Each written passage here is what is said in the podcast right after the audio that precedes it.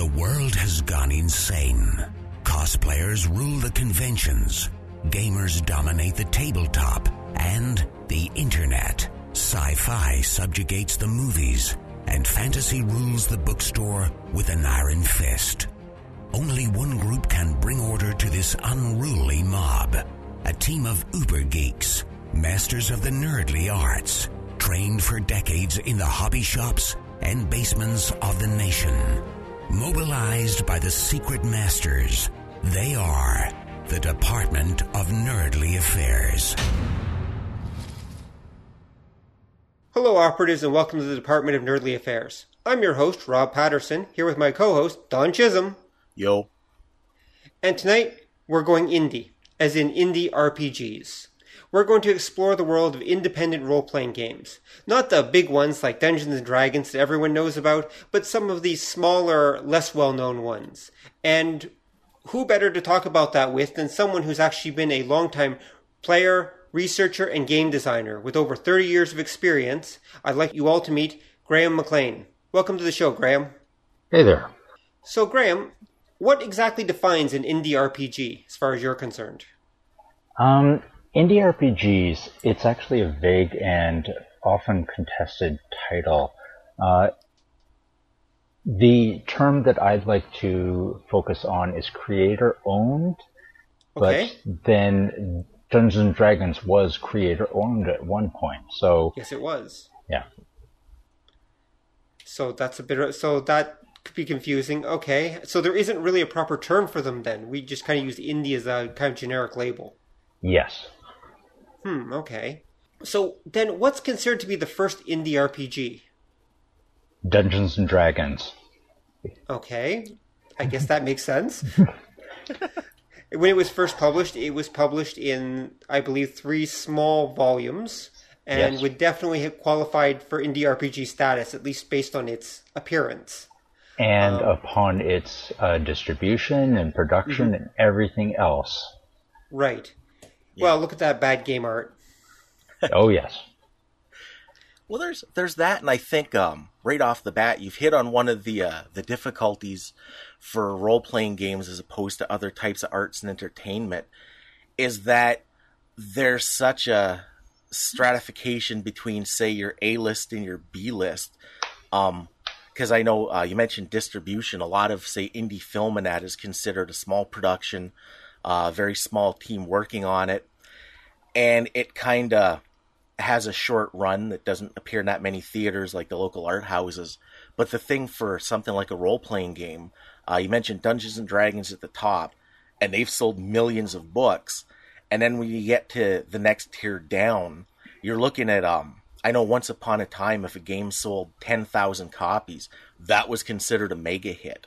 Yes, and uh, if if you're looking at the indie RPG scene nowadays, um, often games sell in the range of single digits to dozens of copies, and if it was a game that was a mega hit, or sorry, a hit might sell a thousand copies, and a mega hit might sell two or three thousand, but it's definitely much lower standards than say Dungeons and Dragons. But that's the same thing if you look at Dungeons and Dragons original release. Um, it took a while before it took off too. So That's true. That's Yeah. true. It didn't take off immediately. It was a kind of cult hit among the university crowd first, wasn't it? yep. Yeah, and I think the the the original White Box, if I remember, they had like their run was only like a couple of hundred copies, wasn't it? I don't know the exact number. Um, you'd have to talk to Jon Peterson for that. But yeah, it sounds like a couple hundred copies to possibly a thousand copies at most. Yeah, but it's very small. Okay, so then at what point do we truly start differentiating between indie and mainstream? I mean, after D&D uh, became mainstream, was everything else now independent? I mean, what point do RPGs kind of start to branch off? Can we truly say there's an indie line and there's a mainstream line? Um, actually, the creator ownership is the reason why most uh, indie RPGs prefer to uh, prefer the term creator owner owned to Mm-hmm. indie.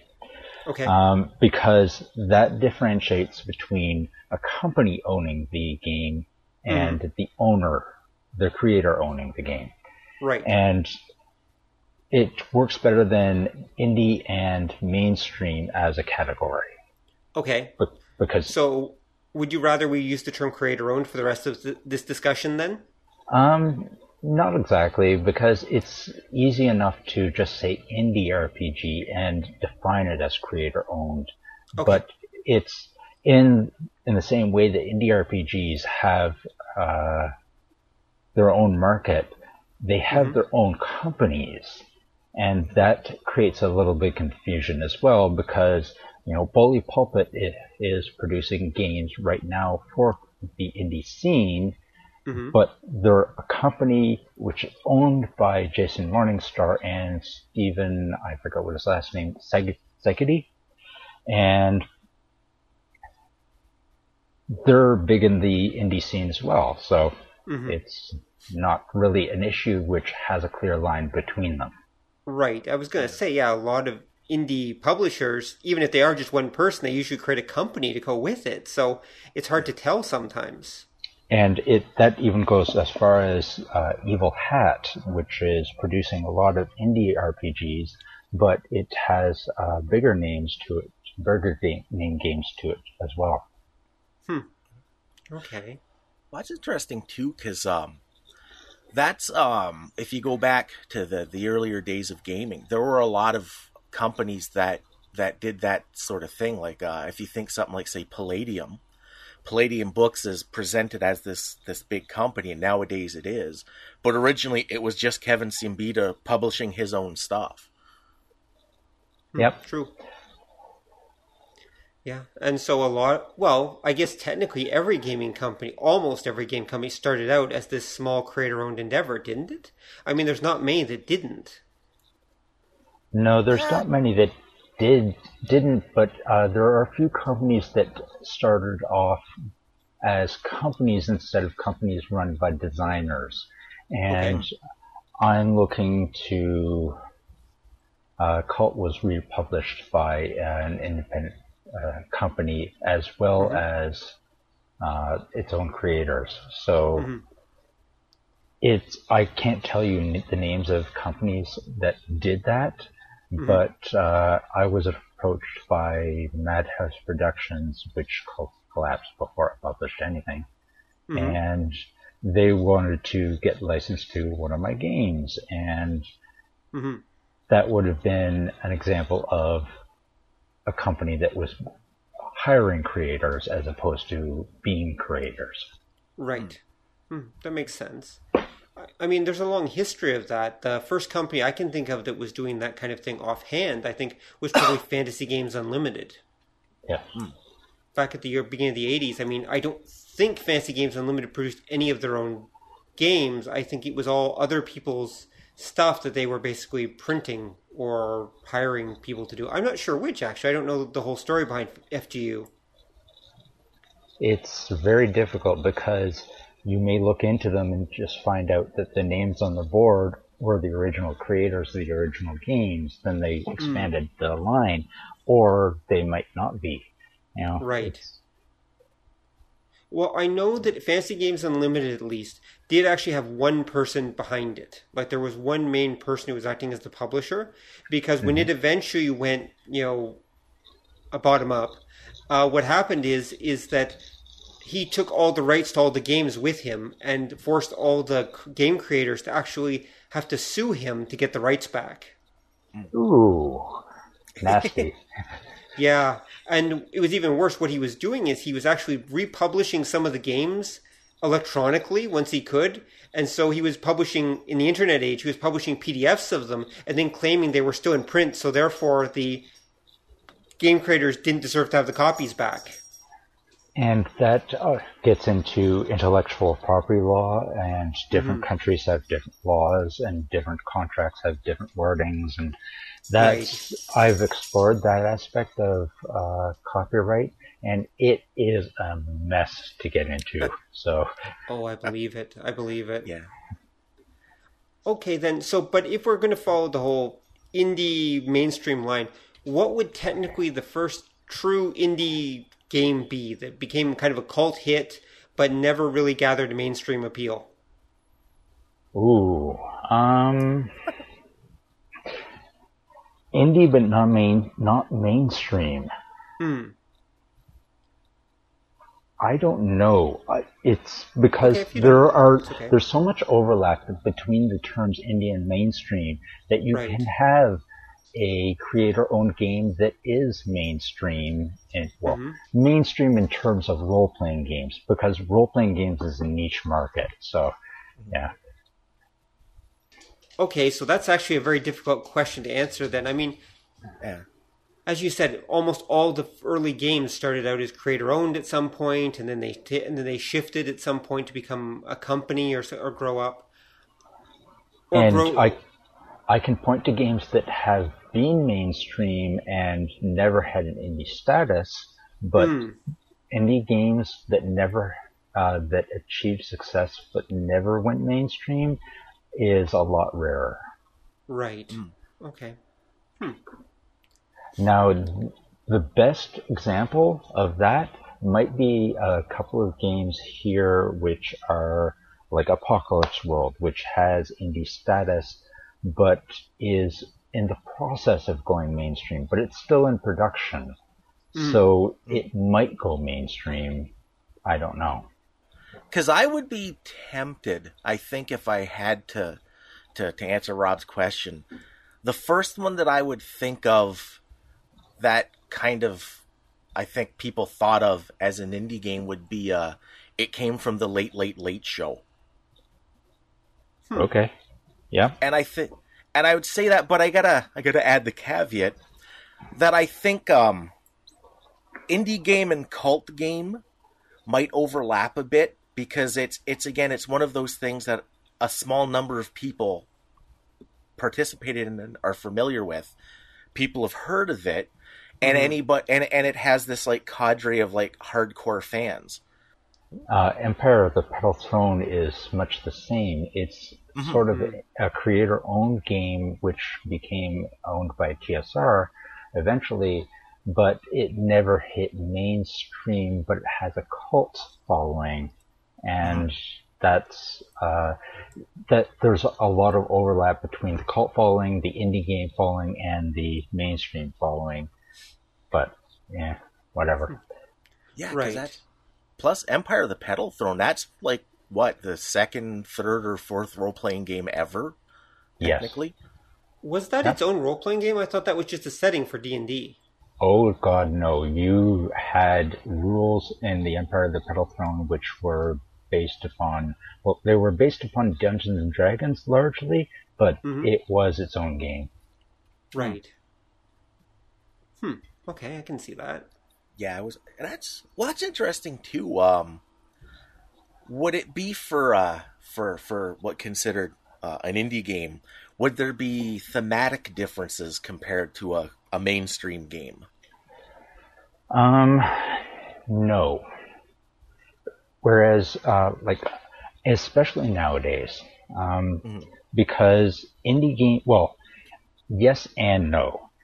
Indie games have the freedom to be a lot more wild than mainstream stream games. Mhm. But there's an aspect of indie games called Heartbreakers, which are just rehashes of Dungeons and Dragons or some of the mainstream game. And that it the advantage of being able to pu- publish electronically is that you can put out a book of 300, 400, 500, uh, even a thousand pages of your own work for, for basically free as long as you have an internet connection and a PDF creator. Mhm. Now, the indie publishing sizes of those, you know, it's it's meant to be downloaded, and it probably won't ever get printed out. The indie games that are common nowadays are uh, the shorter games and the uh, make for much thinner books and much uh, different uh, book sizes and things like that. So Hmm. they have wild premises or wild. Uh, they can also approach the mainstream premises, but the fact that they need to be published in print form uh, restricts the price point because no indie creator wants to throw the money around to produce a thousand page book. Yeah. Hmm. I can see that. I can see that. Well, do indie games tend to lend towards um, different rule sets or different approaches to gaming? Like, I mean, D and D kind of set the standard of uh, you have your character, he has his stats, you roll their dice, etc. for role playing games. But Yeah. indie games tend to actually go in different directions, don't they? Well, indie games, is, well, okay. Up until 2001 ish, um, indie games were very much along the same lines as mainstream games. Um, you just had, you know, worlds, fantasy worlds, or uh, slightly modified versions of modern day life, and it you had characters with stats and dice and things like that. But in 2001, um, Ron Edwards actually started the Forge community, uh, which was originally uh, based out of Hephaestus Forge, the website, but it he then went on to start the Forge website proper, and uh, which is still online, but it's run by sorry, it's maintained by Vincent Baker, who is also an indie game designer, Mm-hmm. and um, Ron Edwards promoted the concept of gamist, narrativist, and simulationist, which was three of the four subgenres of tabletop role-playing games. Okay, can you explain Okay. them? Well, gamist was uh, any game that promoted competition. Mm-hmm. Uh, narrativist, uh, I'll get into narrativist a bit later. Uh, simulationist was basically every game out there up until that point. Um, the original Dungeons, Dungeons and Dragons was a bit gamist, but um, the most games out there which are uh, have backgrounds to them and things like that uh, are simulationists. And simulationist means that they're trying to create a world or a genre of, or a literary genre. Mm-hmm. Narrativist games, um, actually, I originally thought that it was about story. And that's not what exactly what they're about. It's actually something much simpler than that. A narrativist game features a question that is answered through play. Now, the question needs to be open ended Mm-hmm. and it needs to be answer, answerable with some sort of answer other than yes or no. So, for example, um, Vampire was a semi narrativist game Right. because it explored the concept of uh, being corrupted by your vampireness. Right. Okay, and it was the big inspiration for uh, Sorcerer, and Mhm. which also explored the idea of corruption. Right. But it's it was the first. It was one of the first narrativist indie games in existence. Now, narrativist has changed over time. Mhm. So originally, he uh, Ron Edwards described narrativist as including Over the Edge and things like that. Now, Over the Edge is not exactly a narrativist game anymore because the questions posed by the setting aren't worked into the rules. Okay. So to have a narrativist game, you have to have the rules represent the story or the story's question that you want to answer through the game. Mhm. And so the rules are channeling everything towards answering that question. That's what the rules Yeah. serve to do. yes, Okay. Can you give an Eh. example of this in actual play? How would this work? Um, okay. Well, let's say, uh, let's go with the game Dogs in the Vineyard. Okay. Dogs in the Vineyard is about the a bunch of Mormon priests dealing out justice in the Old West, uh, or in the Wild West, uh, mm-hmm. trying to clamp down on Satanism and magic and anything occult and un- ungodly. Mm-hmm. Okay? And it's got various aspects of faith in it, but it has no mechanic about faith specifically. So it's uh, what's called a fruitful void uh, in the rules. So it has every mechanic it has is based on the use of faith or different aspects of the use of faith, but there's no faith stat per se. Okay. So it's not like Call of Cthulhu where there's a sanity stat that you're keeping track of depending on you know the mental state of your character. It's, this game has no actual faith stat itself, but everything else is kind of working around that idea anyway. Yes. And okay. if you shoot somebody, if you shoot somebody for being Satanist, then mm-hmm. uh, manage to justify it later uh, because he was a, a, devil worshiper or a demon worshiper, um, then your faith might not not be affected. But if you shoot somebody, uh, the same person, and then worry about it later, then your faith is affected and you become less powerful or uh, hampered in that way. And it's an interesting uh, problem because there's no faith set to modify. It's just role played out, but it has in-game effects. Right. Okay, I can see that. So there's an actual in-game effect, but not a stat to go with it. All right. Yes. How are those in-game effects determined then? Do you gain like a little like card or something like that? How how is that uh, put upon the player? It modifies the traits. Like your mm-hmm. character has a number of traits, mm-hmm. and uh, they can be good or good traits or bad traits. They're just traits. You know, you mm-hmm. could have uh, blind as one of your traits and have to deal with mm-hmm. the blindness, and that you could also have firearms as another trait, and those are equal value. Um, because they both create story rather than being an advantage and disadvantage. Mm-hmm.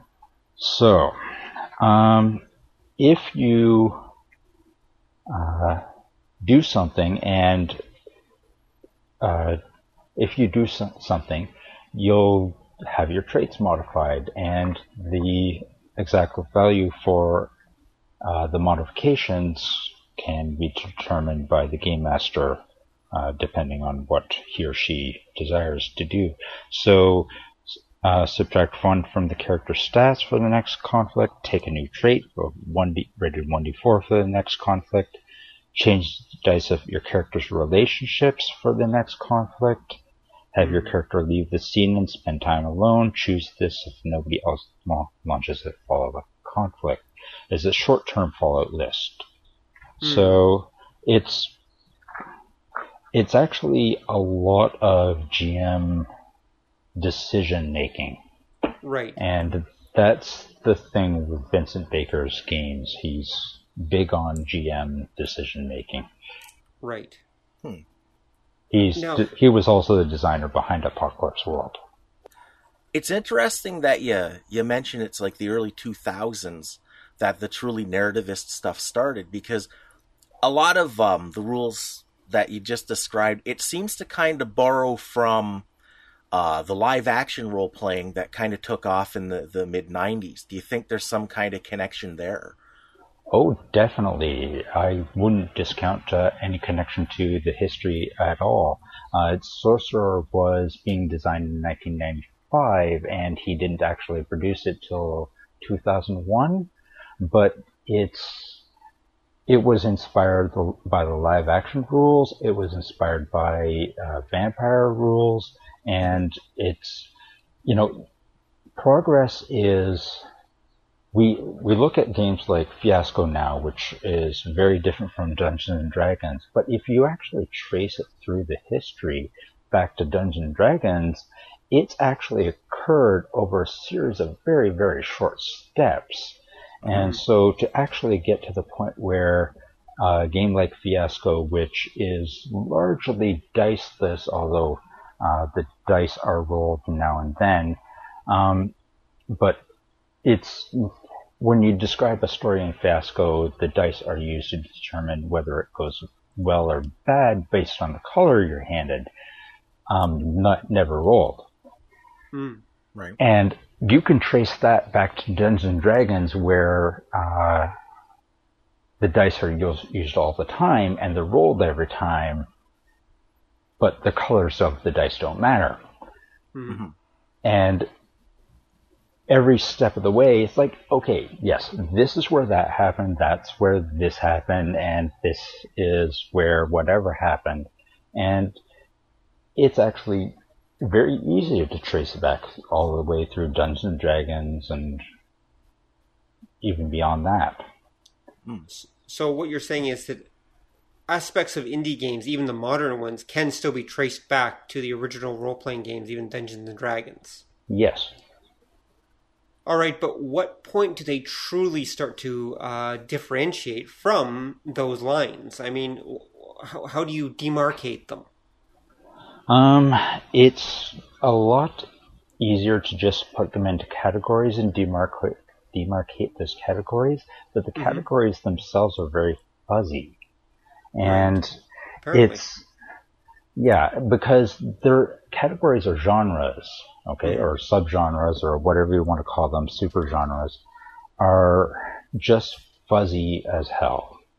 Um, for example, people were arguing whether Once Upon a Time or The Extraordinary Adventures of Baron Munchausen, both games uh, from the mid or early 90s, I think, or mid, early to mid 90s, um, were proper role playing games or not. And so Emily Boss, Emily Care Boss actually came up with a new game to describe such games called story games. And story games included the category of role playing games plus any other game which created a story as part of the, the it up as part of play. Um, there are fuzzy borders on that too. So Arabian Nights, the board game, you create a story as part of play. Well, but you're not acting out the story. You're just telling the story as is written. Is that a role-playing game or is that a story game? Is are choose your own adventure books story games or not? I don't know. And that's where the reality, you know, we try to put reality into these boxes, but it, it's cultural thing. Hmm. Yeah, and I think I think too because when you look at um, like say the live action game that took off in the '90s, you can see little bits even from like old school role playing games going that way. Because I can think of two examples. Was the original Chill encouraged the game master to take player reactions in real life into account for their character, and um, when you got to something like even a game like Paranoia, uh, one of the things for uh, for task resolution in the original Paranoia game is they suggested that if the player wanted to do, have their character do something like crazy and over the top, if everybody thought that was cool, if all the participants, the other players, game master, you'd let them do it, or you'd give them all kinds of bonuses, and that kind of led to the. Uh, I could see, not necessarily leading, but that idea later becomes the idea in like the live action stuff, where the game isn't necessarily a conflict of stats. It's like you the the participants are bidding story points against each other, and then whoever has the the, the wittiest repartee or whoever comes up with the most entertaining idea tends to be the one that's victorious in that encounter. And it even goes on beyond that because Dog Eat Dog uh, says, okay, you have to to determine the game master who runs the uh, colonialists who are oppressing the other players. You have to have a conversation about wealth, and mm. that the richest player is always the uh, game master, whether you like it or not. But it doesn't go define wealth, so you can get into arguments over wealth. Mm-hmm. Wait, the richest player, as in the player who has the most money, is automatically the game master. That's not, not character. what it says. Yes, so the player who has the most money, but the player has to have the most wealth, and right. wealth is a very vague term. Is it does it mm. take into account debt? Does it not take into account debt? Does it mm. take into account property ownership? Does someone who owns a home and what level of paying off their mortgage are they at? Yeah, whatever. Hmm. That's actually pretty cute. Okay. 1% the role playing game. exactly. Wow. And you're the GM, so you make the rules. Yeah. Just just like real life. well, that's, that's interesting too, because um, to to add to the vagary, I think when you look at like a lot of the the the, the, the more narratist games, it seems like what's happening is they're actually simulation games, but you're simulating th- different things than most games would, or you're simulating things for the player more than you're simulating things for the character. Yes. That's a pretty accurate description. Mm. Or both Just, descriptions. What's interesting take, and that would make me wonder, um, how important do you think uh, uh, paying mind to these distinctions is? Um, it is important as far as inspiring new ideas. So if we stuck with simulationist games and it's uh, and just followed that, we could do that to the end of time. Mm. But because Ron Edwards uh, was dissatisfied with simulationist games or uh, games or whatever you want to call them, uh, the term now in story games is trad. Um, then he came up with his own new categories, and it's the narrativist was an interesting enough thing that he decided to explore it more, and it's it's produced a lot of games, uh, but it's produced a lot of debates and produced a lot of misunderstandings, and mm-hmm. It's a messy field. So, eh, it's it is what it is. Hmm. Yeah, I can kind of yeah, because my um, I'm always kind of uh, I'll say apprehensive about um when it comes to any kind of like art or entertainment, especially the nerdly arts tend to be prone to this. I think when you start having academic studies, I find um, it's a good thing to apply in hindsight because if you want to see how did this come about, how do we get where we are, you have to have some kind of genealogy, and for that you need some kind of of uh, structure. But I find too often what'll happen is people who are moving forward, people who are creating new stuff, get way too wrapped around the axle about stuff like that, and oh yes, hmm? oh yes, mm-hmm. Cause that's where um and and it becomes there gets to be a, a hierarchy that this kind of safer games, this kind of game is inherently superior to this one. When I don't think, especially for gaming, that's true because it's all just a different kind of experience. And Ron Edwards, uh, as uh, great a man as a thinker as he was, was very prone to that sort of thinking and mm-hmm. you know he he's a university professor of biology at I forget what university it used to be, um, Chicago, but I think it's now it's the University of Florida. Mm-hmm. Uh, but he w- got to saying that people that played the old types of games were brain damaged, which was just flat out not true. And it was something that he totally regretted uh, a few weeks later, but uh, the internet has a long memory and hmm. it's still online. And the fact that it is online uh, is something to do to uh, his credit as well, because Vincent Baker and uh, Ron Edwards have kept their sites and all their follows up, as well as their successes. So, mm. yeah. That's good. Yeah. Okay. Well, yeah, there's definitely a tendency to assume that whatever you like is the best thing ever. I mean, that's just human nature, right? Mm-hmm. Um, oh, speaking of whatever you like, so why don't we diverge here a little bit? And why don't we start talking about um, some of the most interesting and unusual um, role playing games? Many of which I suspect will fall into the category of cult role playing games of one kind or another. So let, let's try going in that direction for a little bit. So, Okay. Graham, what are some of the most interesting role playing games you've come across? Like some of the most unique and interesting indie games that most people won't have heard of before? Uh, well, uh, Do Pilgrims of the Flying Temple is a perfect example. I am holding a copy of it right now. Can And you repeat what's that called again? Do Pilgrims of the Flying Temple. Do, Pilgrims of the Flying Temple. Okay. Yes. And is that Doe spelled like D O H, like Homer, or is it D O E, or how is that spelled? D O. Just D O. Okay. Yeah.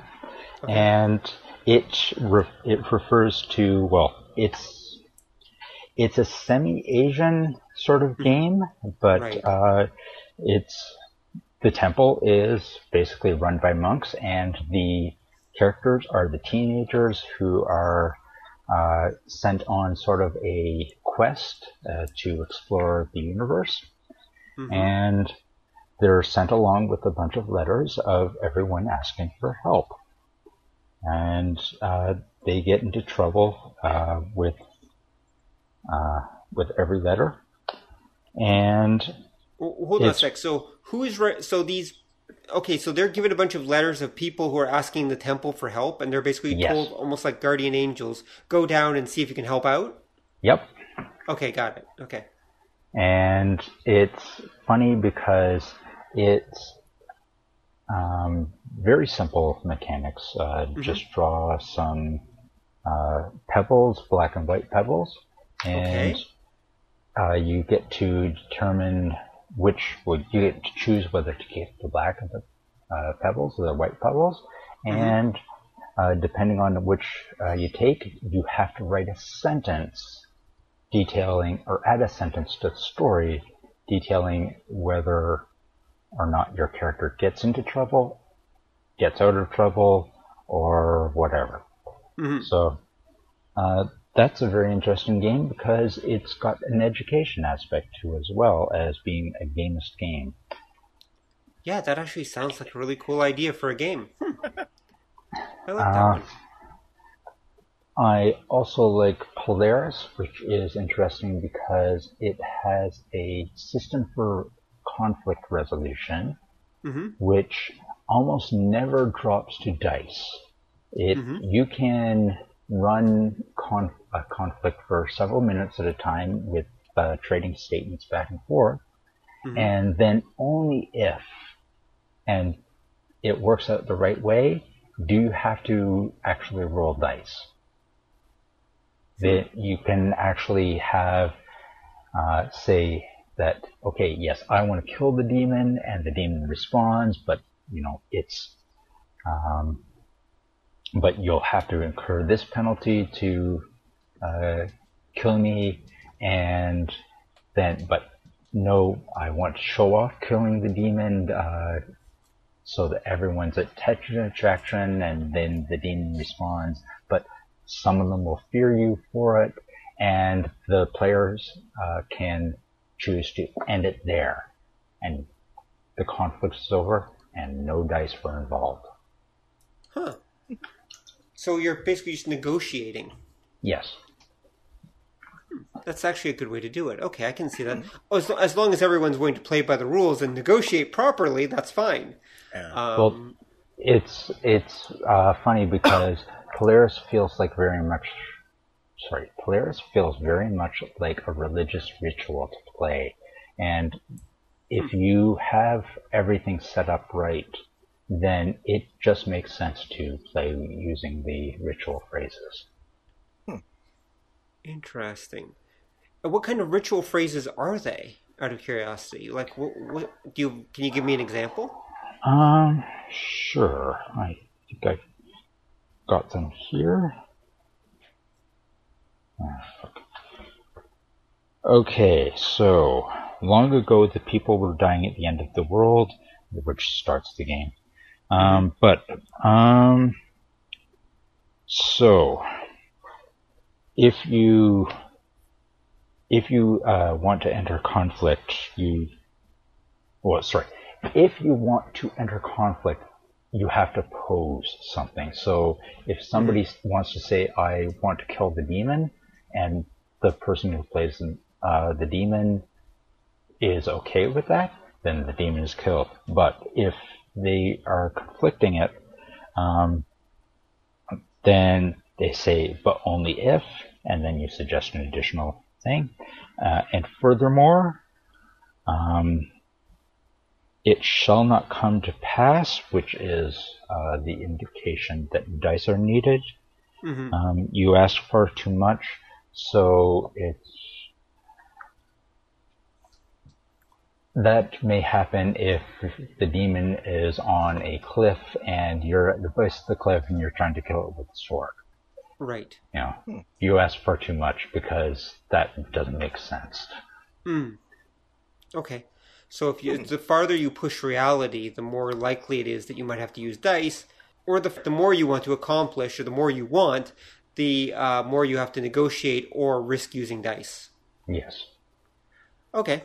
So that's that's interesting too because I think uh, what Rob is saying, uh, the more you you you want to push reality as understood or perceived by the participants. Hmm. Yes. I think that's kind of I think it's kind of the interesting thing because that's one of the uh, uh, for anybody out there who's never played a role playing game. Uh, one of the things that I've always found is a trick is you've got a bunch of participants who are all trying to you're, you're herding the cats in the same direction. Hmm. and and you need some system of making sure that everyone's on that same kind of page perception wise hmm Uh, that's been a big part of uh, the Forge debates. Um, They've been trying to figure out uh, shared, uh, sorry, shared reality or shared story, um, and they've got the most advanced system of that I've ever come across for Mhm. uh, encouraging or analyzing player actions Mhm. and shared reality and things like that. But it's it takes 15 pages to explain in writing, so um, Wow. I won't even attempt to do that here. uh-huh Okay. Okay. So I assume that's for a GM-less game. That's those are for games that involve um, the players either having a rotating GM or just no GM at all. Is that correct? Actually, actually, it's not for GM-less games. It can be applied to any game. ah, okay. Uh, GM-less games or GM full is the more proper term Mhm. because there's certain roles that a GM plays. You know, the plot um, doesn't advance without everyone's input. The Mhm. uh, NPCs or non-player characters are have to be handled by somebody. Now, GM-less, um, often the that job is handled by a different person every scene. Mhm. But you can have games like Polaris which actually split up the NPC handling. So you have one person handling the villains, another person handling the bystanders, another person handling the bystanders, and the here another player hand- handling the hero. Mhm. And uh, the handlers, the two handlers of the bystanders, well, they took over the GM's role as arbiter of the rules as well, Mhm. as opposed to the person who plays the villain. And that's an example of GM full play uh, Right. rather than GM GM Well- play. Right. Okay, I can see that. Um, although, how do you determine who plays what role? I mean, in most games, as a you know someone who gamed for many years, most of my players always wanted to be the hero. So, how do you determine who the hero is in each scene? It's uh, okay. Part of it is negotiation sometimes. Mm-hmm. Um, mm-hmm. Part of it is maybe sitting order around the table. So Polaris, for example, whoever plays the hero for the scene, the person opposite him or her mm-hmm. plays the villain, and the person to the other side of him or her play the bystander characters. Now, Okay. at the end of the scene, the that order switches, and a new person becomes the hero. But then everyone assigned assigned jobs, sorry, everyone gets assigned new jobs based on their seating position Right. in relation to that player. So it's the the funny thing is that the idea of a game long or adventure long game master is being replaced by a shifting rule, Hmm. and it in order to do that you need a different mechanic than uh, just game long. So they decided to rest upon the idea of scenes, and a scene is not like a scene of theater.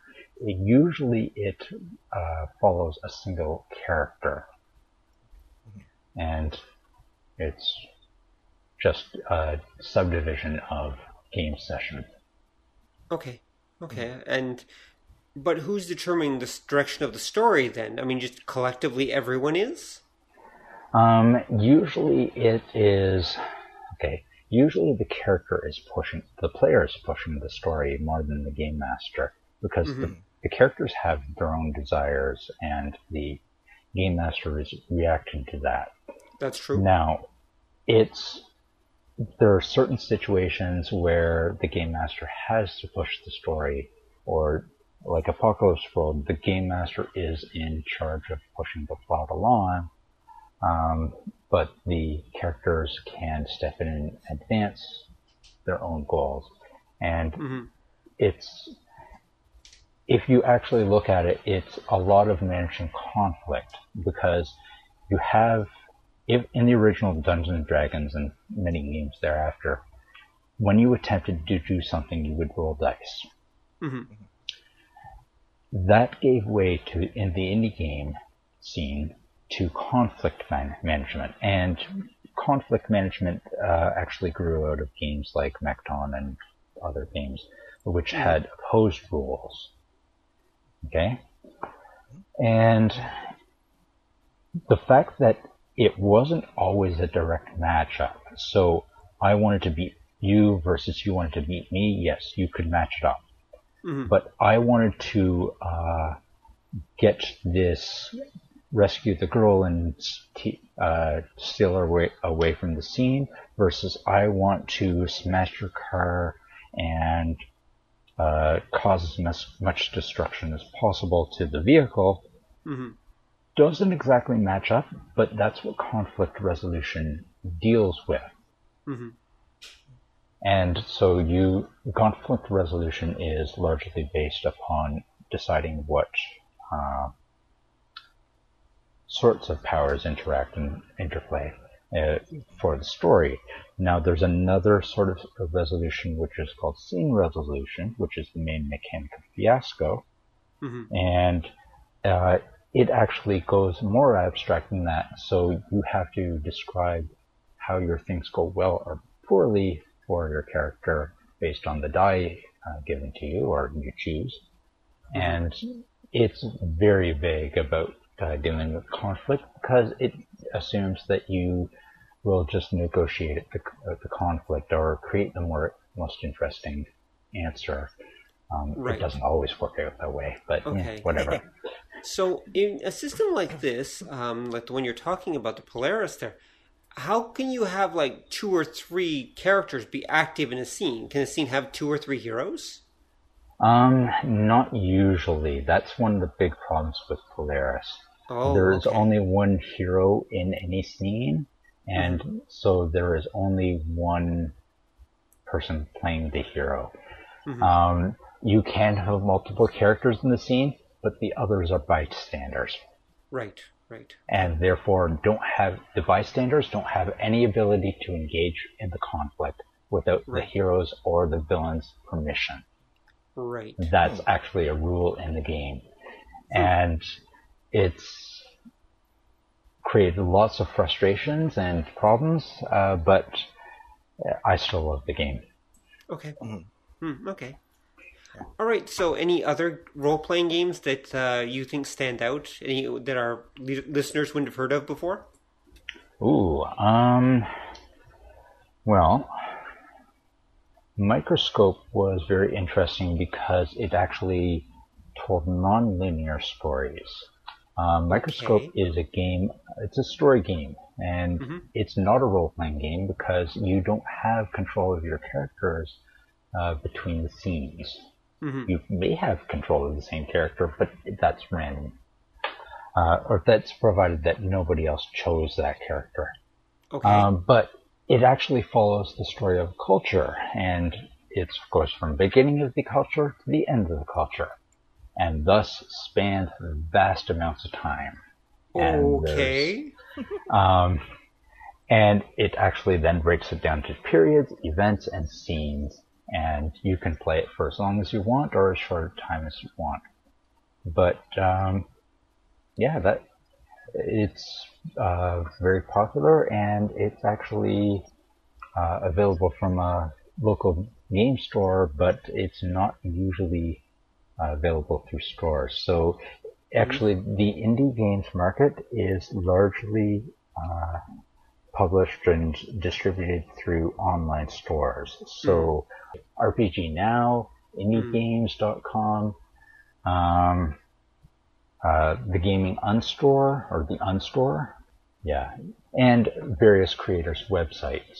So Right. it's difficult to collect ga- indie games, but because I'm already wired into the market, I Mhm. just have to go to the that uh, creator's website or have to figure out what the creator's website is.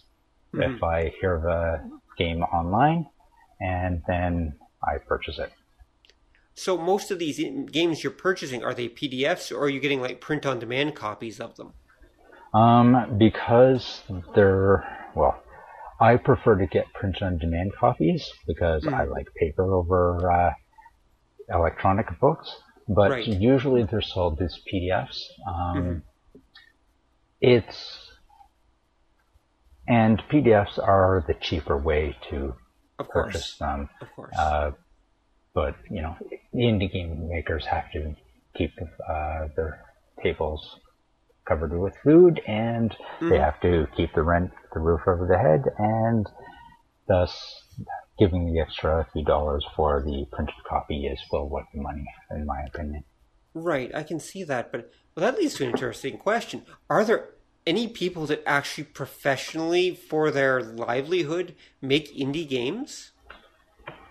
Um, the only person that I can think of off the top of my head is someone who actually went from mainstream to indiehood. Okay. Um, he's his name is Robin D. Laws, and he's creator of Over the Edge and various other games.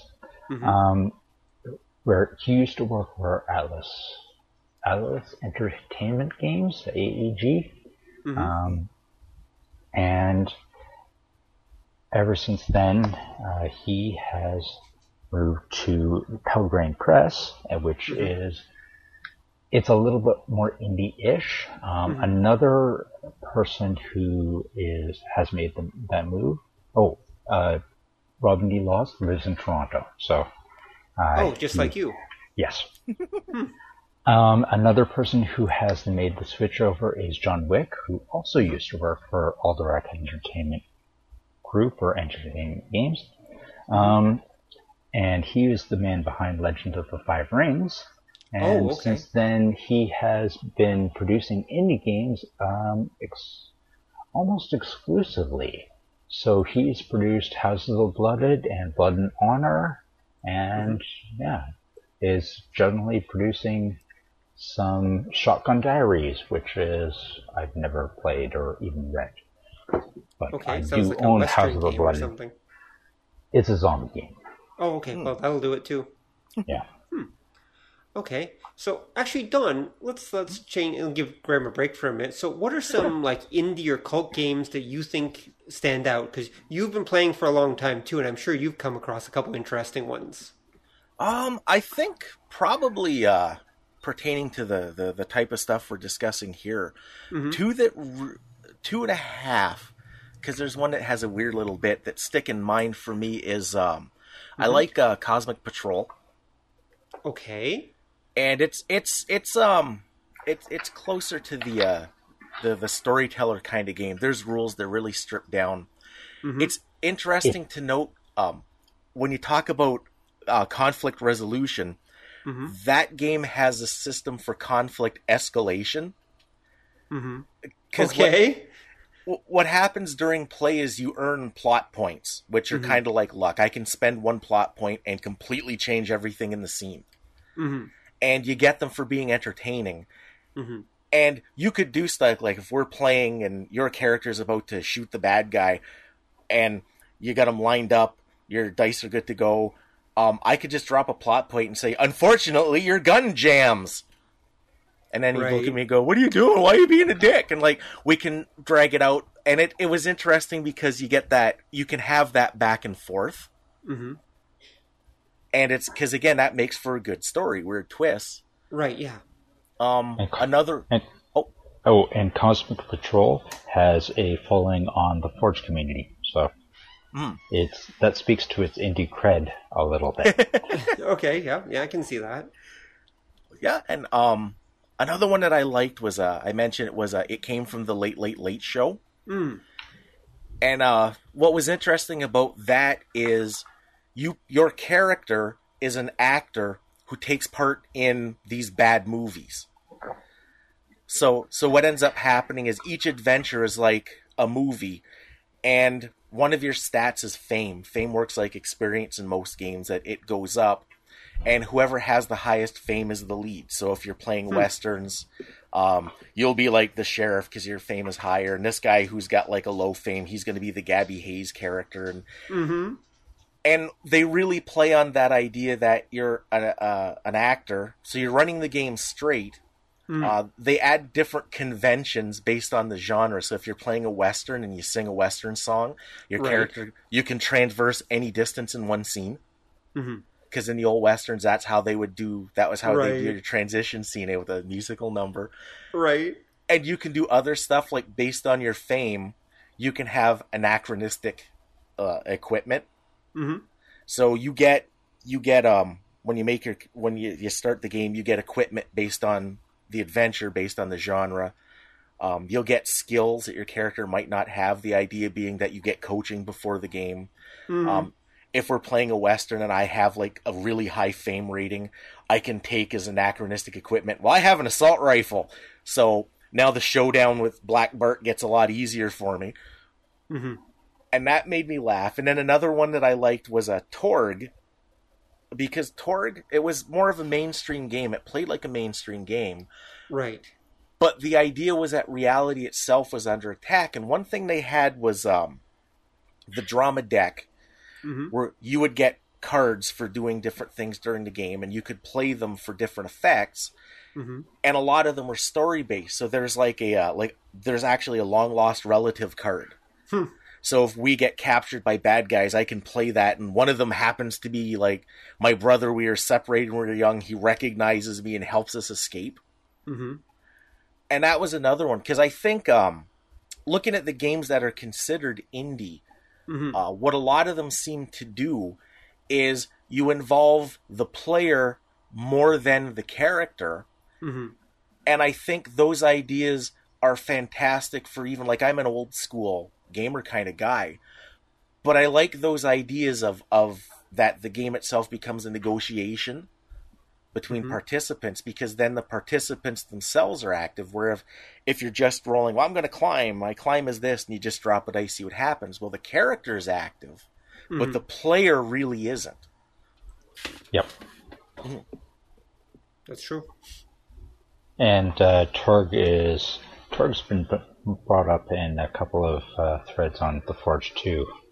Mhm. So it's it's being recognized as being the most indie cred mainstream game out there. Actually, no. Cosmic Patrol it definitely has more indie cred, but okay yeah, I think though, I think Cosmic Patrol, you'd have to like. I would say that does come from the indie school of thought. Mm. Whereas, yeah, Yes. Torg was a Torg was a big. It was mainstream. It was like a multimedia thing because they did novels. There was a comic book that all tied in. But it was it was such a strange game because the attitude behind it was different, and I think partly because it has an end. Like it was designed from the beginning with an ending. Mm-hmm. Which is a bit yeah. odd or self defeating from a financial per- point of view. Kind of. But uh, Vampire hadn't. Well, Vampire originally, when it started up, was the end, but it wasn't designed to have an end. Mm-hmm. They ended it because they had written too much into the setting, and uh, it was just running out of steam. So yeah, yeah. In other words, they couldn't sell the players more crap, so therefore they had to reboot everything to make players buy all new stuff. And then the reboot failed, and they brought back uh, the old version, and yeah, so it's going through a cycle of nostalgia and things like that. Well, yeah, yeah, I can see that. Games are like anything else, right? They're like any other kind of entertainment. They're subject to nostalgia of all kinds. Mm-hmm. Mm-hmm. Definitely. Um, let's see. So, I guess I'm a little different, as you both know. Um, I I tend to actually prefer. I'm a little wacky. Um, as I I tend to prefer more. I guess you could say solid games and less meta games. So you're overall. less wacky. You're right. Actually, I actually am less wacky yeah. in that sense. Okay, never mind. Um, so, for example, there's a game I was, ju- I was just talking with a friend about called uh, Wushu. Are either of you familiar with it? Mm-hmm. Yes. Um, it's basically or, kind sorry, of the martial arts. or Wuxia? Wushu. Wushu. There's, yes. Wushu yes. is different. Yep. Um, Wushu. At least I think it's called Wushu. It's a martial arts role playing game. They came out a number of years yes, ago. I'm familiar with it. Yep. Like quite a few years ago. It, roughly the same time as Weapons of Gods. Yeah, yeah, I think that would be it. Um, and one of the things and my friend was like, "Well, this game should be right up your alley. This should be the most natural fit game for you." And I said, "No, not really." Because when I play a game, I want the experience of going through the game and um, my character and I working our way through problems and solving things rather than just dropping into meta. I'll give you an example. Wushu has an actual, I think it's um, an ability, okay? called Beat Up Mooks. okay? And depending on what your score is with this game, hmm? Which Sorry? it stole from uh, Shadowfist. Okay, I think they're by the same writer, weren't they? I Maybe think so too. Yeah, I don't know. But um, in any, any case, so depending on what, you, what your ability is, it just lets you basically just mow down minions just as a action. Basically, it's like yes, this action, this you know round, I'm going to take down five minions.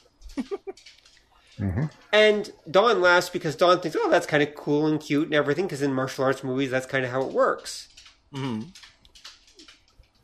But for me, I actually don't like that. I would rather take the time I guess I'm a simulationist that way. I would rather take the time and mow down those minions. I would rather like put the thought into it and say, okay, so I'm going to divide my action. I'm going to do this, this, and this. I'm going to put this into that, this into that, and okay, that's how I'm going to take down those minions. And I might succeed, I might not, but at least I've actually had to put some thought and action into it instead of saying, okay, I beat these five guys up. Like to me, that almost defeats the purpose of the game. That's that's what I mean by I like a solid game. I like the detail, the nitty gritty. I don't want to just go meta and say, yes, in a kung fu movie this happens, so therefore it happens. Hmm. See, that's that's where I would make the the counter argument mm. that putting a rule like that in, and um, for the D twenty system when they did the solid supplement, Mm-hmm. If you take the badass character class, that's one of their abilities too. That you just destroy X number of no name uh, dickweeds. Mm-hmm. But I would make the argument that no, that's actually very simulationist because that is a convention of the genre. Mm. That yeah, you never like like when when Bruce Lee or one of his many clones jumps into the middle of all the guys. There's there's never any doubt what's going to happen. There's it it simulate it simulates the feel of the genre mm-hmm. as opposed maybe to the nuts and bolts of what within the genre is actually happening to let this occur. Hmm. Okay. which kind of goes in a little bit of a circle, but I kind of well, yeah, I, I, get, I get the people idea. get it. Yeah. I get the idea of what you're saying, but at the same It's, uh, time, hmm? go Graham. It, it's the difference between simulating a world and simulating a genre. Mm. It, they're both simulations, but genre genre is not reality, Right. and simulating world is not a particular genre. Um, although you could describe it as a genre if we decided to call simulating world a, a genre. Mhm. Uh, but it's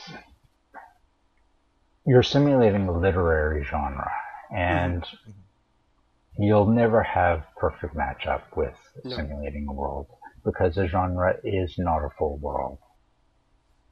That's true. I mean, that's where I guess you get into what would be called narrow games, right? Where basically you're creating a game and a rule set for that game that's for a particular, sometimes particular si- situation or a very particular story. Yeah. And I know those have become popular in the last decade or so as well, is people creating narrow games for specific purposes. And a perfect example is, uh, sorry, The Mountain Witch. And uh, it is a very, very narrow game. Um, and Lady Blackbird is too, uh, which is designed for a specific adventure um, and has specific, specific characters made for it. And once you're done the adventure, yes, you can go on to do other adventures, but you'd have to. Uh, there's no progression mechanic in it, or if there is a progression mechanic in it, it's very small, hmm and it's meant to be played in a single afternoon, as is Fiasco. But the Fiasco is a little bit more open-ended in terms of story choices, and Right. it definitely has no progression mechanic because ends are very, very badly for every character. Right. Okay. Kind of like paranoia that way. Yeah. What's Um, interesting? Paranoia, you can succeed, but yeah, it- yeah, I guess it's a little like paranoia that way. Well, yeah, except paranoia, you theoretically can succeed, but no, they tell you're in the game master section, step on them. so, Yeah. Oh, there's another example of a fairly popular, quasi mainstream, but independently minded game, Paranoia. Hmm. I mean, think about hmm. the games that came were coming out at that time, which were all very D and D ish, and then you had Paranoia, which has a completely different mindset from everything else that was coming out at the time. yeah, it's Oh, true. great. Greg Costikyan, and if you go back to the older versions of Paranoia, it's definitely more indie minded. The later editions of Paranoia, it's gone mainstream. So, Okay, I could definitely see that. Yeah, and- So, and for par- me, Oh. oh, sorry, Don. Oh no, I was just gonna say, uh, for paranoia too, it's interesting because it blurs all of the lines about what we were just discussing because the world and the genre are kind of all caught up in the same thing, and it, it it's it's one of those games. It's hard to judge in any capacity because it really kind of is its own little thing way over here by itself. Actually, maybe you better explain Paranoia to the audience, Don. Um, well, the way they explain it in the uh, in the rules is they say picture a uh, the world of the future is written by Huxley, as written by a uh, by uh, why can't I remember the name of the guy who did uh, 1984 Orwell. Orwell, and the Marx Orwell. Brothers. That it's it's this post-apocalypse world. Uh, there was some great disaster. It changes from book to book. Um, you play part one of the citizens of Alpha Complex, which is this this future dystopia post-apocalypse world run by a computer who's your friend. Computer's your friend. Remember that Computer is your friend, yes. Yeah. and it's it's it's interesting because it's presented as wackiness that everything's way out of sync nothing makes sense there's like forms for everything um belonging to a secret society is treason so of course everybody has to uh, having mutant powers is treason so of course everybody starts the game with them. And it's it's trying to navigate this world where everything hates you basically and it's also interesting because I have to say, growing up, the thing that taught me the most valuable lessons in life was that game. Mm-hmm. Because it teaches you how to deal with bureaucracy and how to deal with organizations and, and your fellow people. Mm-hmm. Maybe I just have a sad life. But yeah, it's it's it's it's a again I hazard to say comedy Mm-hmm. because it's a comedy in that it it's like uh like like Shaun of the Dead Mm-hmm. that it's, It's a funny dark to comedy. us. Say again. It's a dark comedy. It is. It is, but it's it's weird because I I wouldn't necessarily just call it a comedy because given that world, Mhm. this is how it would play out, and it seems hilarious and ridiculous to us, but you don't have to kind of put a comedic slant on things given the way that world is set up. Like that is what would would happen. Hmm. Which is hard to explain, and again, I don't think that's quite the uh, a clear explanation, but I think It'll, it'll do. yeah. It'll give it'll give you the idea. Let's just say it's Dark Future, but it's not exactly Hunger Games, the role playing game. no, it's well, no, it's not. I mean, you could play, uh, you know, perky young archers or something like that, and that would be okay too. Um, unfortunately, they all the players would have killed each other by the end of the story. well, that's how it usually plays out, though, because Wait, that is the Hunger Games, I guess. Oh well. Yeah, see, and this is what I mean. It, it's sort of it's its own little thing. You can't really prop it. But if anybody gets the chance, the uh, first two editions were brilliant, and I highly suggest at least reading the books, if not playing. Hmm, I can see that. And everyone gets killed multiple times. Yep. So you have clones. Yep. You have clones that pop back up. You have extra lives. That's true. Mhm. Now, are the clones in the game considered innocent when they pop back up, or No. are they? Yes. Okay. I think we both just gave the proper paranoia answer. Yes, no, no, yes. That's correct. you are both people that have played Paranoia, apparently. Okay. Okay. Because what happens is you earn treason points during the game, and when your new clone pops up, Mhm. You're assumed to be basically, through an amazing coincidence, you've lived pretty much a parallel life. But as I recall, you roll to take a certain number of treason points off when the new guy. Sh- Otherwise, like if you earn ten, you're a traitor and you get executed, usually by the group for the bonus points. Otherwise, every time you popped up, you'd still have ten points and you'd just get executed. Although we've done it that way too. Um, Right. so I Wait, that wouldn't, wouldn't that mean that one player's being hunted down by the rest of the group? Oh yeah, yeah. That's kind. Of, the game encourages you to screw each other over. Okay. So I played I played a later edition of the game which actually had the death of the character uh, wipe out the treason points. And it's funny because you knew the character was a treason uh, traitor, but uh, you had to just watch the character very closely to prove that he or she was the traitor that his previous clone was. So, Right. yeah. It characters were went through like it's easy to lose all six of your clones in half an hour if you play the Mhm. right way or the wrong way or whatever. Uh, I've also heard of a player getting through an entire adventure on his first clone, so eh, whatever.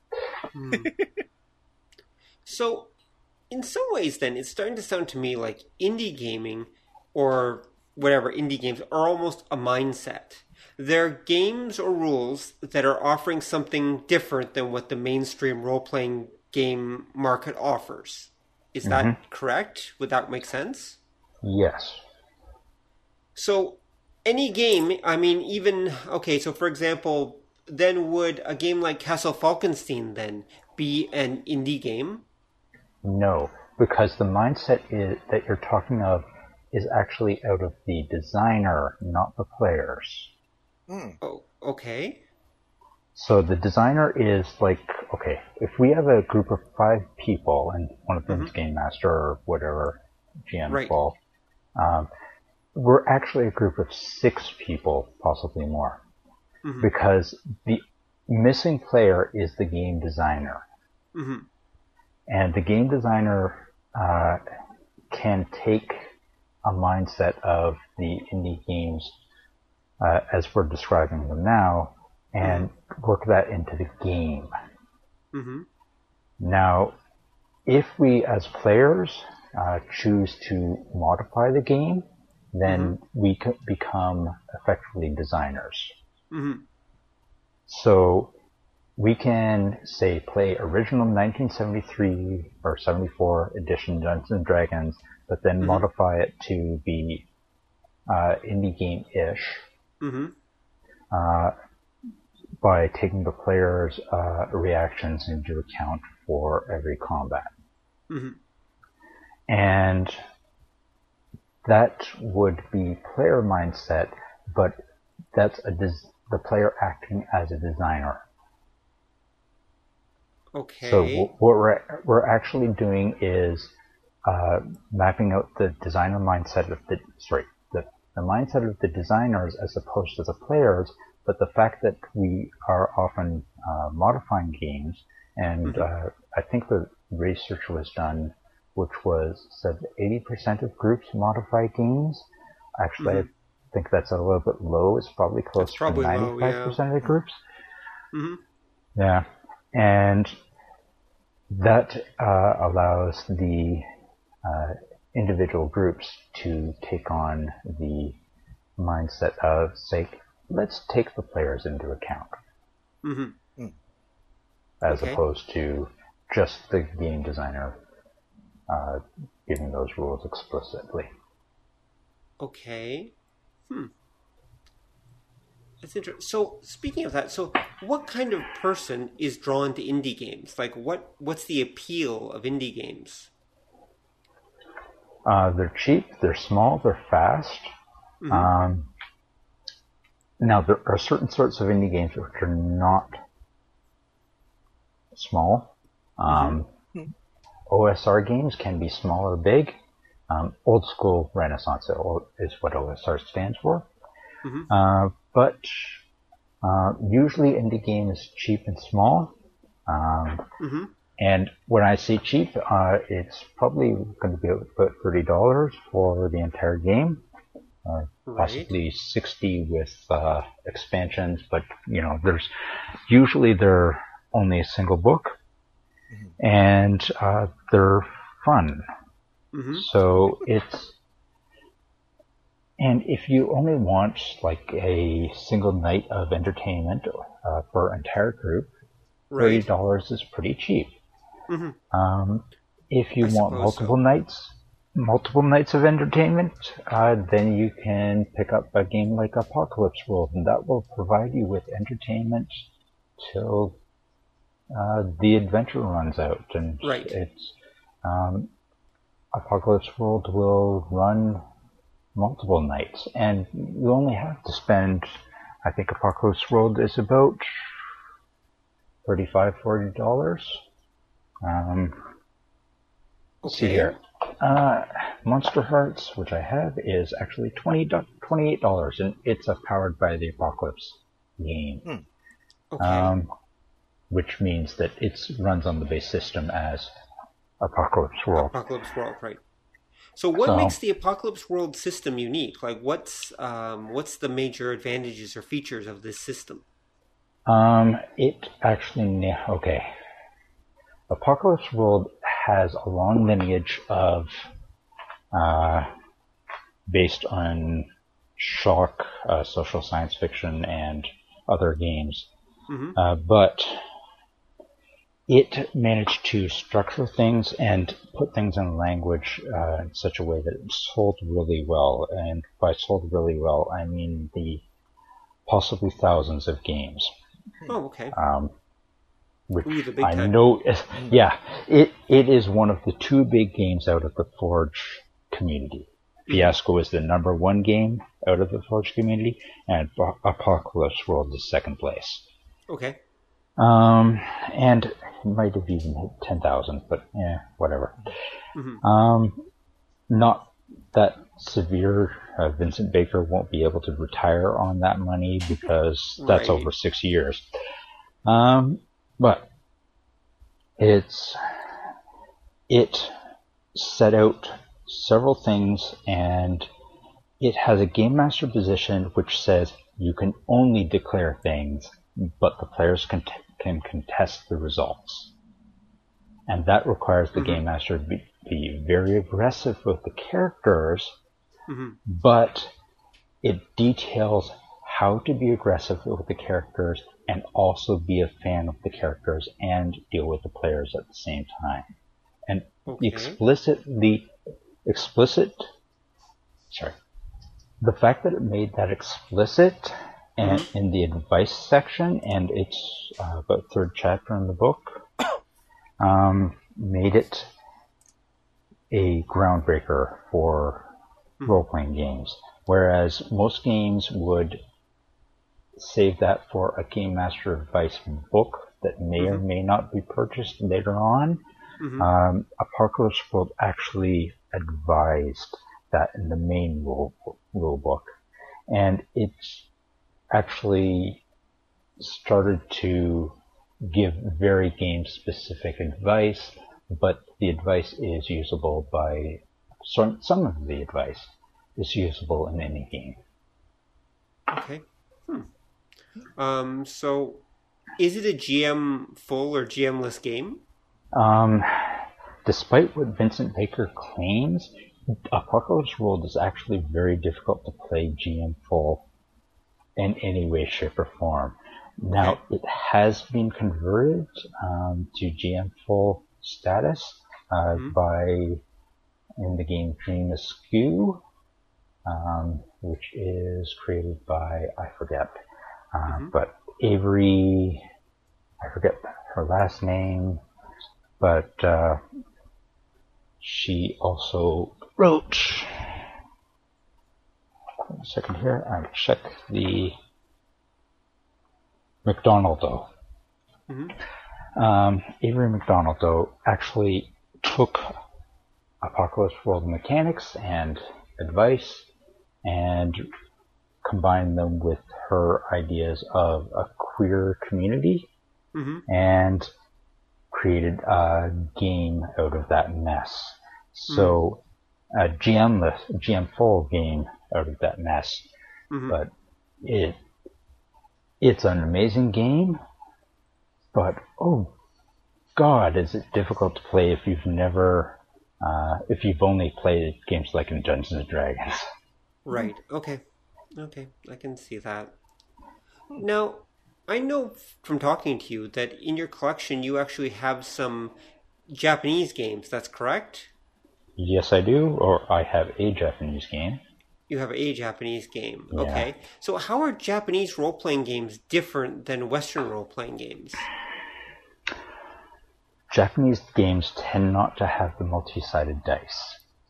Um, they've only got d6s available, Mm-hmm. Um, so they have to either use d6s extensively or they have to go some diceless method. Uh, the game that I have it uses d6s and, um, sorry, no, it doesn't use d6s, it uses diceless. So it, um, you accumulate points over the game and you have to spend the points to do things. Um, depend how many points you have to spend, depend on your stats and things like that. But uh, you get the drift. And it's a game about it's Golden Sky Stories, um, which is mm-hmm. used to be called uh, Yuyake Koyake in Japanese, I think. Uh, I'm not sure about the pronunciation. It was mm-hmm. created by Ryo Kamiya, uh, which you told me was actually probably an alias. Mm-hmm. Um, and it's a game about making friends with various people. You're a bunch of spirit animals, uh, basically little gods, and you have powers, but you are just making friends with the local villagers.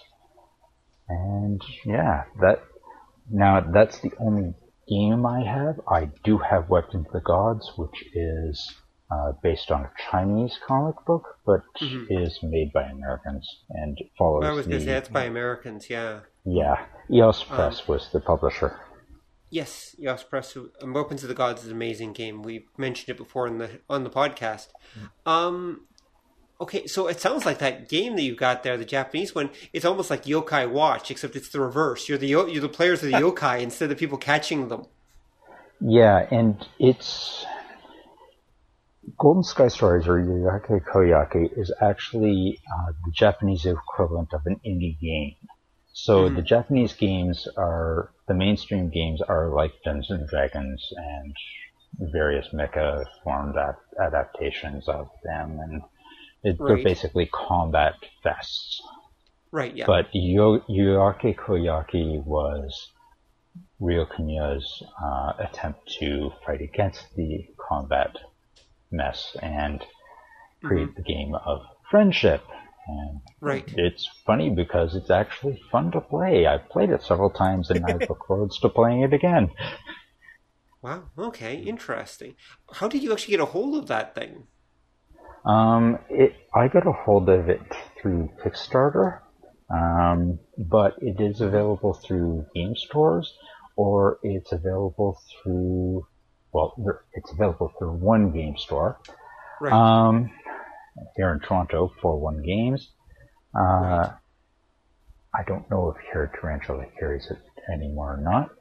Um, but it's available also online and therefore downloadable and uh, right. translations, co- translated copies uh, are available from uh, online stores. I don't remember which store because I don't usually look for it on the, the online store once I have it in my Okay, collection. that's okay. But it, but if if our audience actually searches for it, or I'll see if I can put a link in the show notes, basically where they can find it if they want to check it out. Yeah, okay, and it's. It's been it's impressed enough people to actually get mentioned on the 401 Games homepage webpage, uh, hmm. which is, is actually a rather impressive feat with because role playing games are almost never mentioned on uh, websites, but. Mm. Mm-hmm. But that one actually made the cut. Yeah, interesting. Yeah. Um, are there any other games you would recommend people check out? Hmm. Um, any other more obscure games? if not, Kingdom, that's okay. It, Kingdom is like uh, microscope except for nations, but it's a more advanced version of microscope. Um, Wait, so in Kingdom, would you would the players individually be the leaders of said kingdoms, or are they represent representations of the kingdoms? I don't know. I've got it, but I haven't played it yet. Because that sounds uh, to me uh, like Hetalia, the role playing game. Hmm. It is quite possibly Hetalia, the uh, role playing game. For um, those listeners who aren't familiar, Hetalia is a Japanese manga. I think there's an anime version strip. Yeah. Where all the characters represent different nations during the World War II period. Oh. I believe it's um, during World War II period, mm. and uh, so all the character and so all their relations and the relationships are all based on the personalities of the countries and the connections the countries have with each other. It's very very odd, but it's kind of amusing at the same time okay, it is not that sort of game, although you could play Hetalia with within the kingdom. Um, it, like Microscope, spans vast periods of time. So from mm-hmm. the rise of the kingdom to the end of the kingdom. Right. Uh, which means may happen in a single generation, but probably not. Um, so well, you follow a kingdom. Okay. As opposed to a culture. Okay. But why would someone want to play something like that, for example, as opposed to just booting up a copy of Sid Meier's Civilization on whatever machine of choice and playing out Civilization? I mean, what would the advantage to doing it this way be? You get to tell a more robust story. Mm-hmm. Um, you get to delve more into the culture of the, of the kingdom. So whether or not the kingdom uh, or the culture uh, allows gay marriage or not might mm-hmm. matter. Okay. It, or it might not. It you have to determine whether it does or not. Right. Okay. Um, sounds like it would take a very long time to play one of these games. Um, usually, I've played Microscope. It can be played in four hours. Mm-hmm. Um, Do Pilgrims of the Flying Temple plays the first game plays about an hour. successive games, probably half an hour to an hour. Okay, Um, that I could see. Well, Apocalypse though- World Oh, sorry, go. Apocalypse World takes several sessions. Um, Polaris takes several sessions and has a beginning, the end, and an end, Mhm. um, which is actually uh, a common feature to many of the, these games. They've got beginning, middle, and ends, which makes them uh, very different from uh, other types of stories, like Dungeons and Dragons. Dungeons and Dragons is an open-ended system. It may have an end, but not necessarily designed into the system. Right. Well, the GM is adding one, or Yes. the players are adding one, depending. Yeah. Okay, then. So, Graham, as someone who's been researching and playing and um, very involved with studying role playing games and such, what do you think the future of role playing games is? Um, they will always fade in and out of uh, popularity because role-playing games are such a niche thing. Um, board games and card games will always uh, take the forefront, and collectible card games especially because uh, before Magic: The Gathering, uh, card games were sort of a secondary thing. Right. But board games have always held a position as fading in and out of practice, and uh, card games now have hit that status. Um, so it goes board games, something else, card games, something else, board games, something else, board card games, something else, and the something else's could include war games, role-playing games, altered reality games. Um, video games are sort of a separate category, so it's not really into the mix. Uh, live-action role-playing, um, yeah, Okay. and I'm more interested.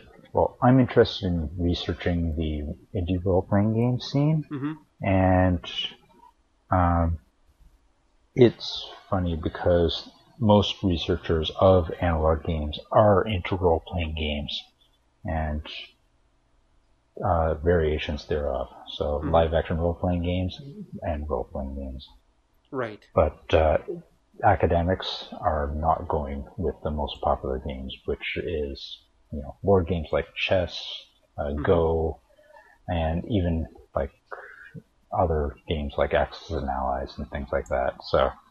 Yeah.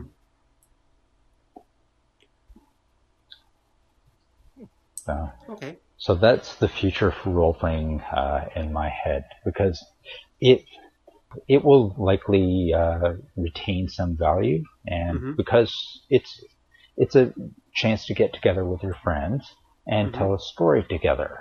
Mhm. And once that started, it's very difficult to wipe that wipe that out from the culture Right. Yeah. uh, because it's more social than computer games or networked games even. Mhm. But um, it's always a niche market. Right. Okay. So gaming and role playing games are just going to always be niche. There's not really going to be another breakout of them. Well, I mean, not pen and paper versions anyway. it's actually okay. The original Dungeons and Dragons breakout only happened because there was controversy surrounding Dungeons and Dragons, Okay. and you talked about that in your previous podcast. Mhm. Unless that happens with uh, people being told that role playing games are bad in the future, Mm. which I really can't predict that happening, um, then they will remain a niche market. But Right. if that happens again, well, I don't know. All bets are off. Yeah. So I guess that's our plot, guys. We have to get together and convince the world that role playing games are evil and corrupting society. That's the, that's the last best hope for role playing games.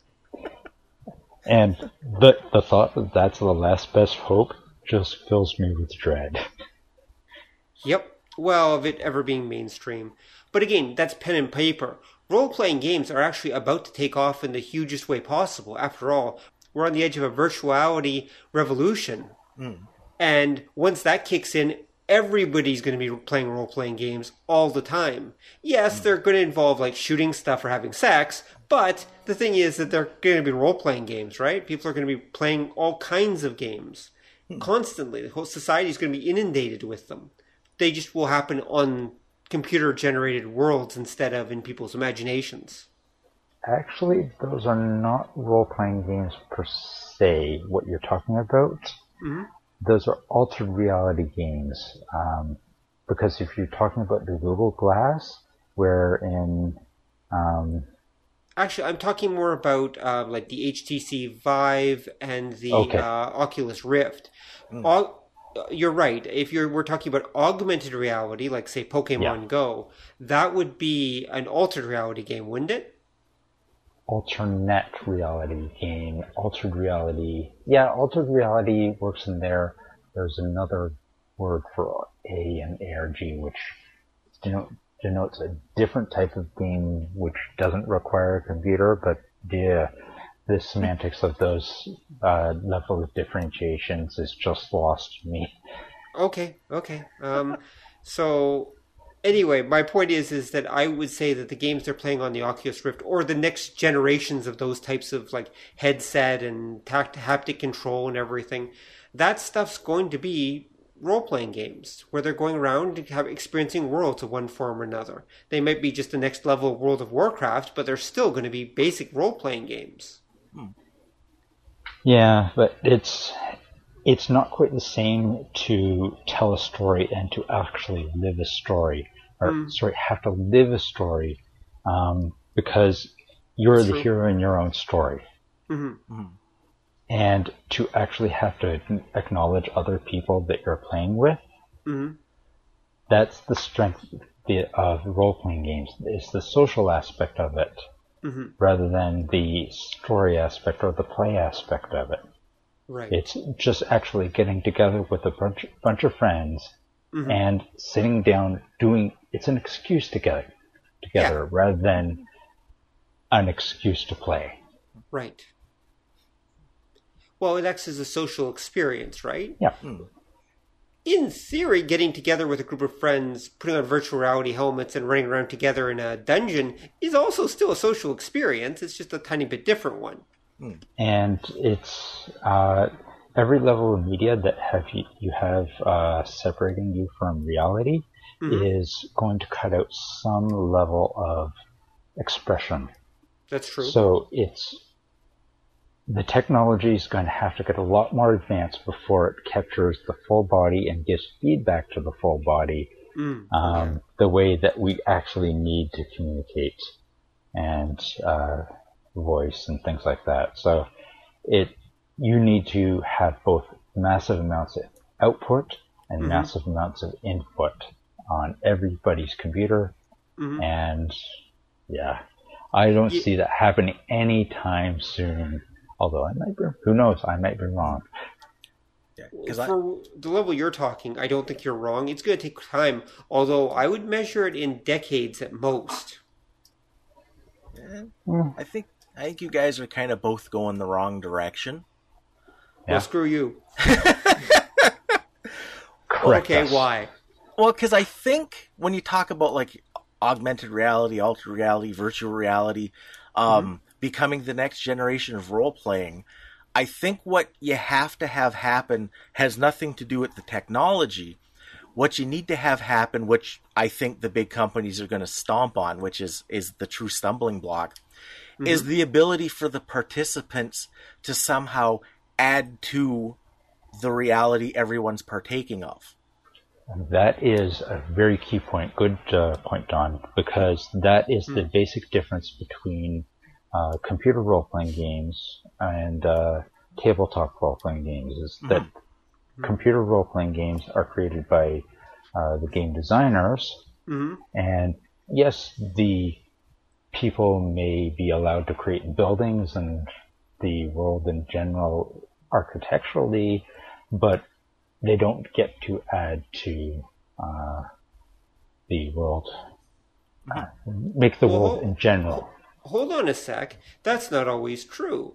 There was a game that was middling popular for a while there, a massively multiplayer game called Second Life. And on Yes. Second Life, people were it was pretty much an open sandbox where people just did whatever they wanted and they created huge structures, they created communities, they created all sorts of stuff. But it's compare that to uh, explaining the subtleties of communication. Mhm. So if I say I yell at somebody, Mm. then a role playing game, you yell at some, you know, you describe it, and, but you don't actually yell at the person. Whereas, I suppose Right. you could yell at someone, but I always yelled Second Life- that's just me. yeah.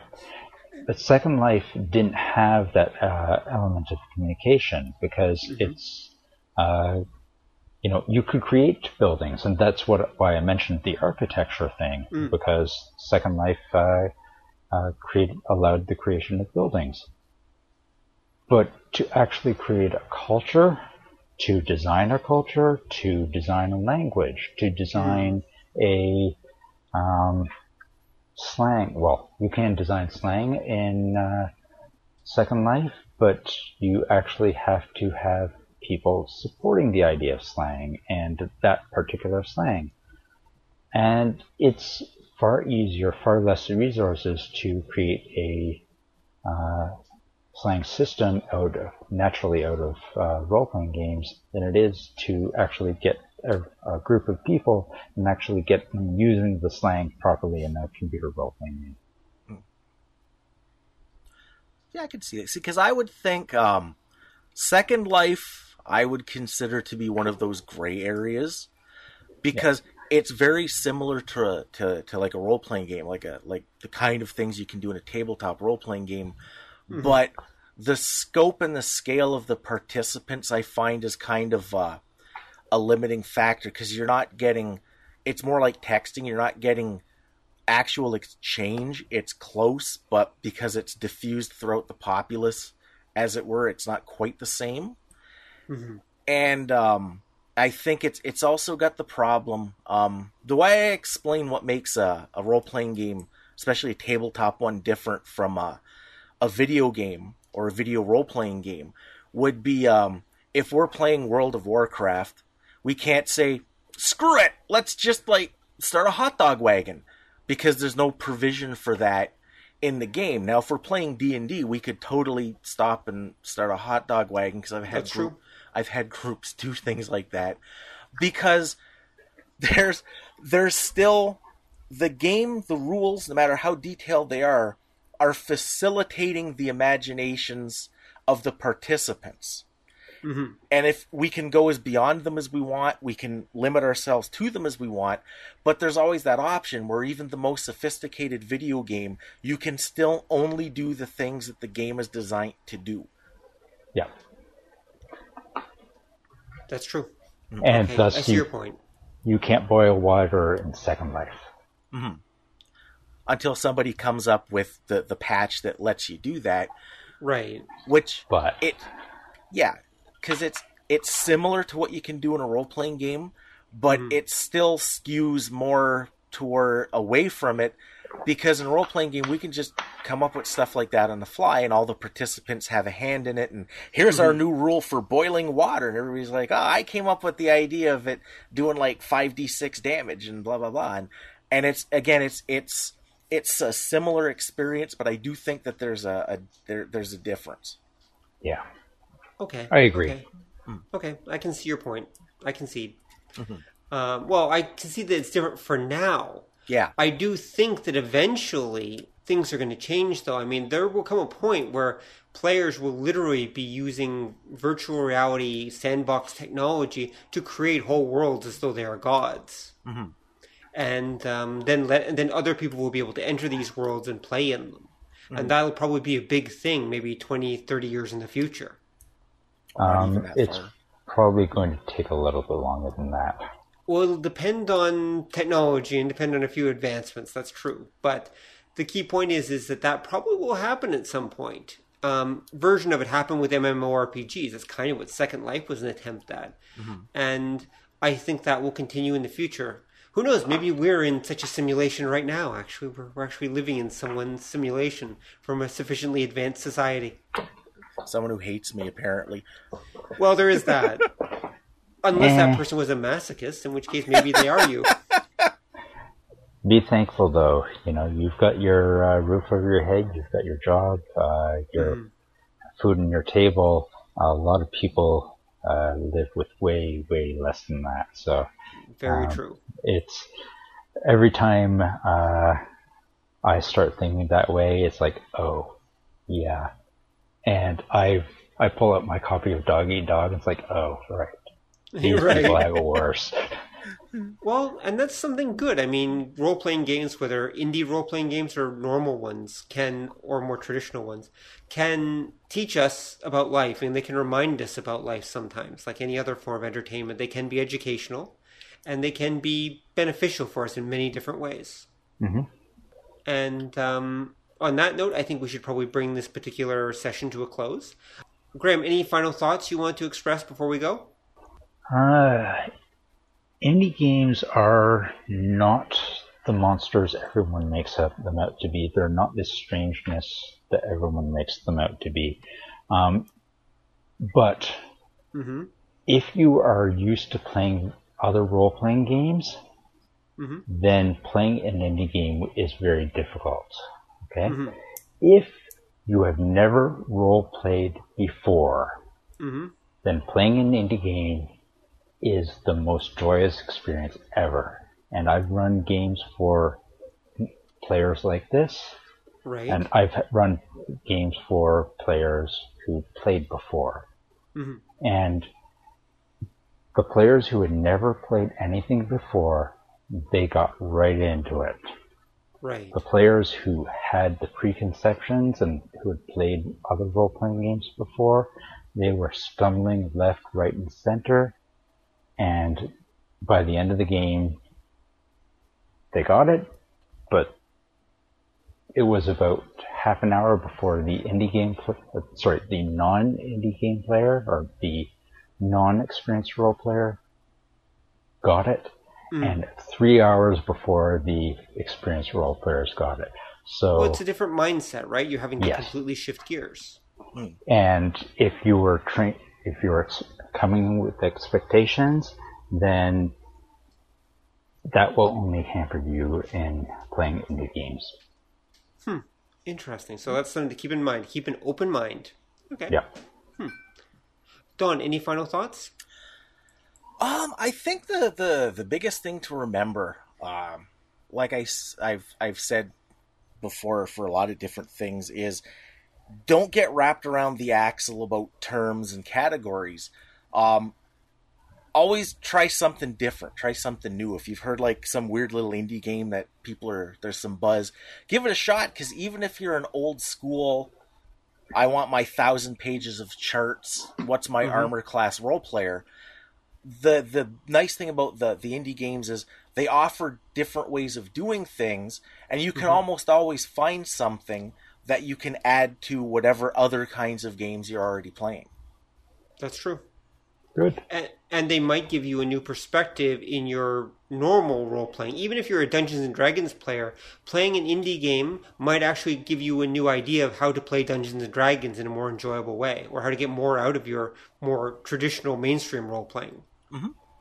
So it's always worth trying out indie games and seeking them out, just because you might like them and you might learn something. Mm-hmm. Or you might not like them, but you might learn something anyways.